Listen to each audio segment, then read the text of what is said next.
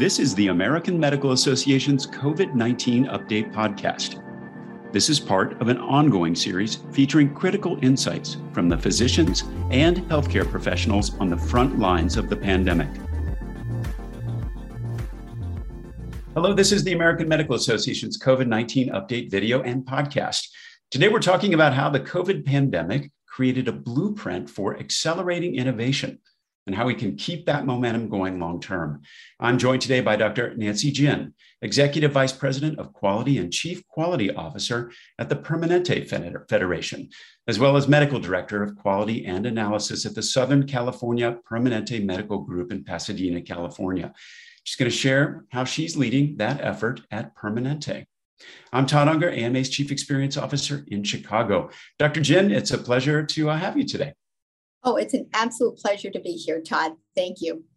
Well, you recently published uh, an interesting commentary that looks at the intersection of quality and research in the era of COVID 19. And you opened by explaining that even prior to the pandemic, the US spent more on healthcare than most high income nations, and yet we haven't seen a return on that investment with improved outcomes. I'd say that's probably the, the billion or trillion dollar question. Why don't you start by telling us what the kind of statistics are that paint that picture?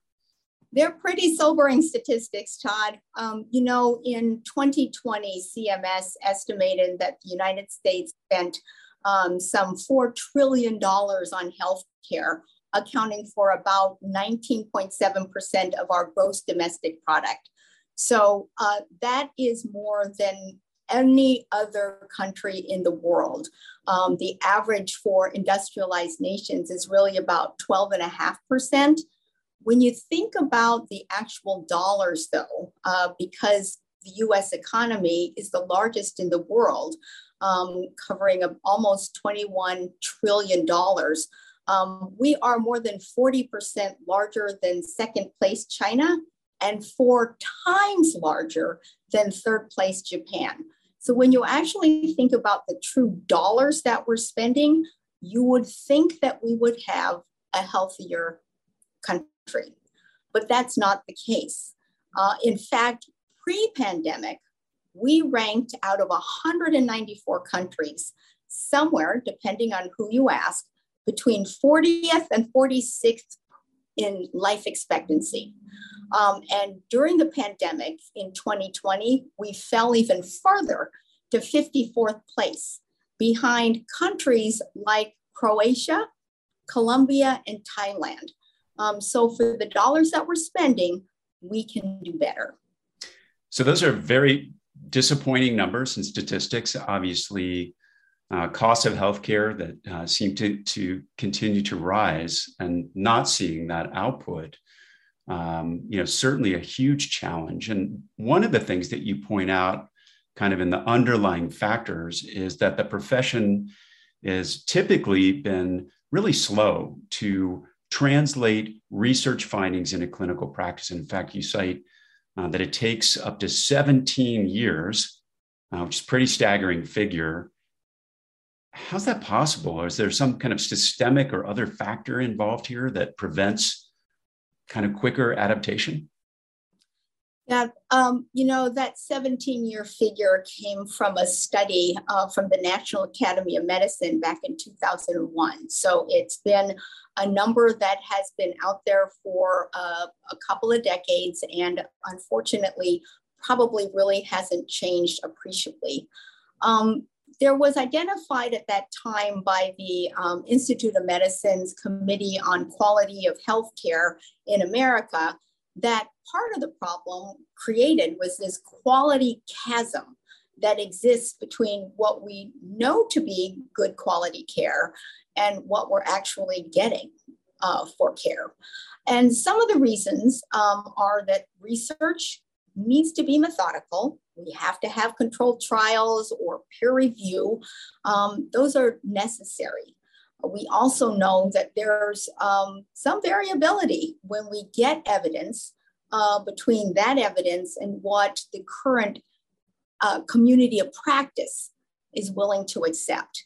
Um, we also find that there are oftentimes insufficient tools um, and incentives um, that are laid out for teams to adopt best practices, along with um, sometimes resource constraints for personnel. Um, you have to have an IT infra- infrastructure in some cases, and you, you really need sponsorship by your local leaders to really implement those kinds of changes and embrace something that's new. I, uh, that uh, that term quality chasm. We'll make sure to note that it's really interesting. Um, you know, in terms of that timing, I guess we should all thank our lucky stars. It didn't take 17 years to uh, create our uh, vaccine for COVID, for instance, um, and we know through the pandemic that there actually there is the capability to respond very quickly, uh, kind of to, to new developments. Uh, we saw that uh, on the on the medical side. We saw that certainly with the widespread and very very uh, fast jump in the usage of telehealth that happened. So we've got the ability to do this. Um, were there other kind of shifts there that made an acceleration kind of possible? And why does it take a crisis like COVID to jumpstart this? Um, you know, eh, I think you highlighted uh, well, Todd, that many of these initiatives in telehealth um, as well as the science behind, for instance, mRNA vaccinations, had started years before the COVID pandemic came around. Um, so none of this started with the pandemic, but you use the term accelerated. And yes, the pandemic served as an accelerant, like throwing gas on a fire um, that took those years of foundational work um, and really enabled us to implement quickly. Um, there were other factors um, like some modifications of regulatory and governmental uh, rules that allowed for fast tracking of some of these COVID treatments and vaccination efforts. Um, you know, that term emergency use authorization, for instance, um, that the FDA employed so many times wasn't even on the lexicon um, in healthcare um, before the pandemic, but was employed repeatedly during this process. Um, so while we don't give all the credit to the pandemic for getting these implemented, um, it allowed us to put into context a little bit more um, why we needed to do this and why it had to happen now. Is there a way that we can kind of keep this pace of knowledge sharing going, uh, this kind of level of acceleration in terms of, of knowledge sharing, you know, post pandemic? You know, that was one of the most gratifying aspects of an otherwise horrifying um, episode in history, uh, which was the coming together of the global scientific community um, from the very earliest days of the pandemic. Um, we saw researchers and physicians from all across the world, from countries like China and Italy, which saw the first outbreaks, and states like Washington and New York, um, where personnel were so ready to share their observations and findings since SARS CoV 2 uh, was a novel virus at the time with very little established knowledge um, you know, we do think that we can keep this going. Um, in groups like mine, um, we quickly put up playbooks and best practices and shared with other health agencies, and others shared with us. Um, research, for instance, at the Mayo Clinic, they put some of their earliest convalescent plasma research online for people to review during the first three months so that we could learn together and share that information and apply it quickly. Um, so we got underway. Um, scientists began getting used to this level of rapid collaboration. Um, and we really do hope um, that that spirit continues um, well past um, the pandemic. Well, I want to dig a little, uh, a little bit more uh, to this issue around speeding, accelerating kind of research and practice. And in fact, uh, we know that Kaiser Permanente was focused on uh, that kind of acceleration before the pandemic, and you had what you called a, you know, quote, blueprint uh, for innovation spread. Tell us a little bit more about that, and you know, did that prepare you for what Mother Nature then threw at us? Um, you know, back in 20, 2014, um, my quality predecessors um, challenged our, we have an evidence based medicine group, in Kaiser Permanente, Southern California. Um, and they were challenged to develop a program to monitor and disseminate the high quality published studies. You know, there are more than a quarter million studies published every year, and now probably even more. And it's literally impossible for any physician or researcher to wrap their arms around the entirety of that and glean out what are the best studies and the best new approaches to taking care of patients. Medicine doesn't stand still, and at the AMA, neither do we. AMA members are physicians like you who are shaping the future of medicine. Become a member today and join the movement. Visit ama-assn.org slash moving medicine.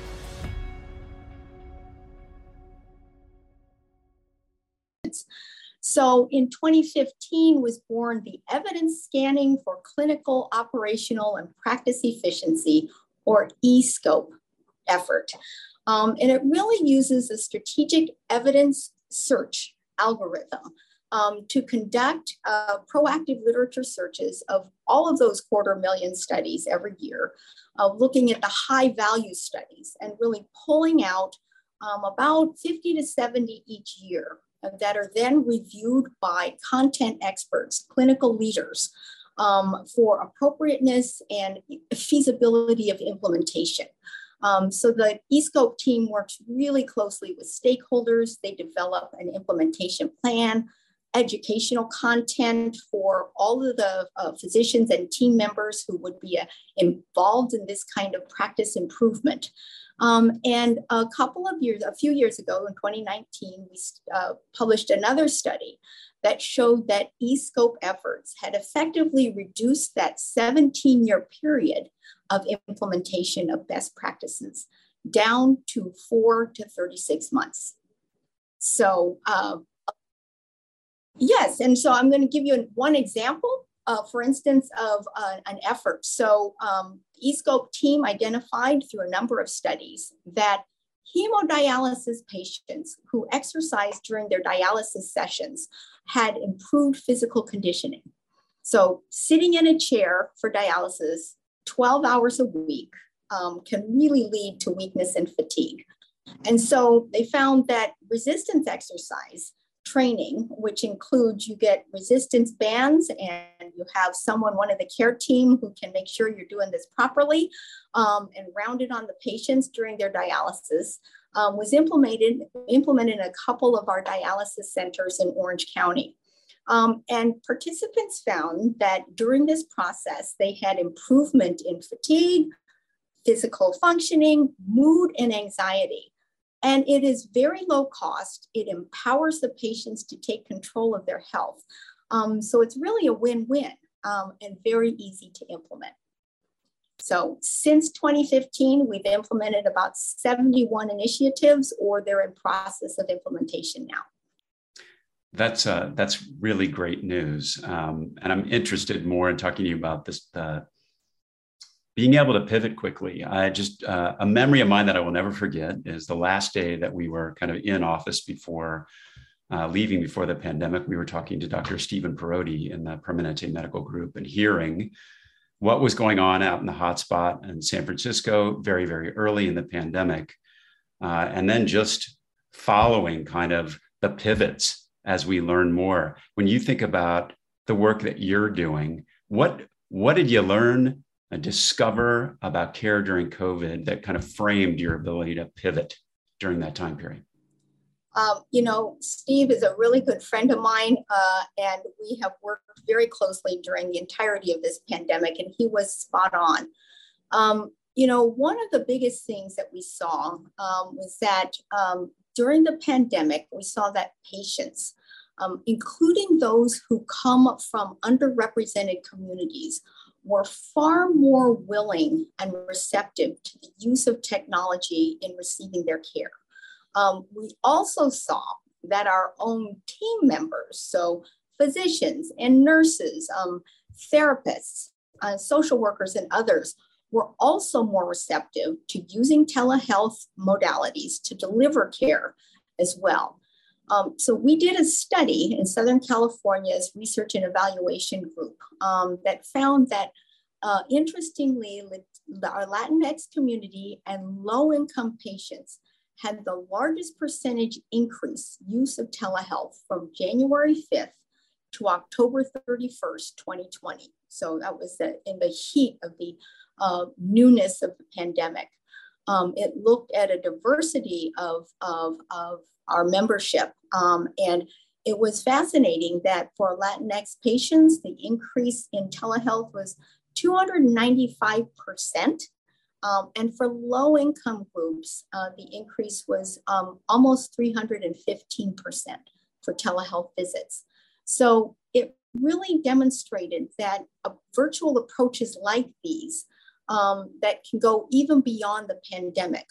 Um, and so we've taken those programs like e-visits where members can answer screening questions and be guided um, through almost self-help approach to helping their own care. Um, and then we've also expanded remote monitoring to include additional conditions such as hypertension monitoring in pregnant patients. So the benefits of the pandemic continue to live on today as it has expanded our approach to thinking about how members are willing and want to receive their care. Dr. Gin, uh, last question. One of the other things uh, in your commentary uh, was this notion of the virtuous cycle, which uh, includes a uh, key component being physician led research. Talk to us a little bit about that concept, why it's so important, how, and how do we get more physicians interested in research? You know, um, the virtuous cycle that I talked about in the uh, uh, article um, really has to do with um, clinical practice, uh, where every day as we go through taking care of patients, we ask ourselves question, is this treatment better than that treatment? Or um, is this the most effective? Uh, why are we doing this? Is there science behind it? Um, and so those clinical questions actually can inform research.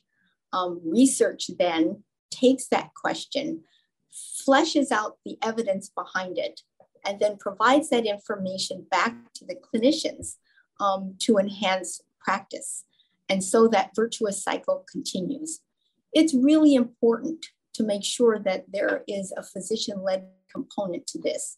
Um, because it is the physicians who are really actively seeing the patients and providing that critical thinking as they pull questions from their real life experiences um, that help to sharpen those study questions.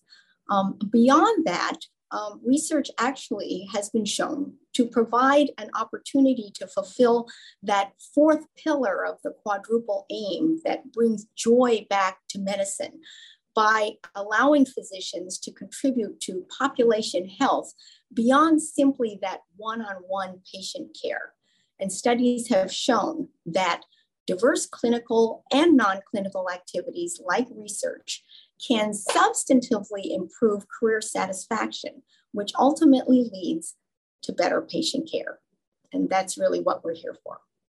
Gosh, you've hit on so many huge ideas, not the least of which is that last one you talked about, uh, with physicians having been through so much uh, to reestablish and maintain that kind of joy and practice and the connections that you've talked about uh, to uh, to the research uh, and being able to do that uh, I wish you the best of luck because I'd like to see that number, uh, 17 years, come down dramatically, like you talked about in your examples. And uh, it's exciting to think about the impact that could have on healthcare and the return that we see on, uh, on our spending here. Dr. Gin, thank you so much for joining us today. That wraps up our COVID 19 update for this particular episode. We'll be back with more shortly. In the meantime, you can see all our podcasts and videos at ama-assn.org slash COVID-19.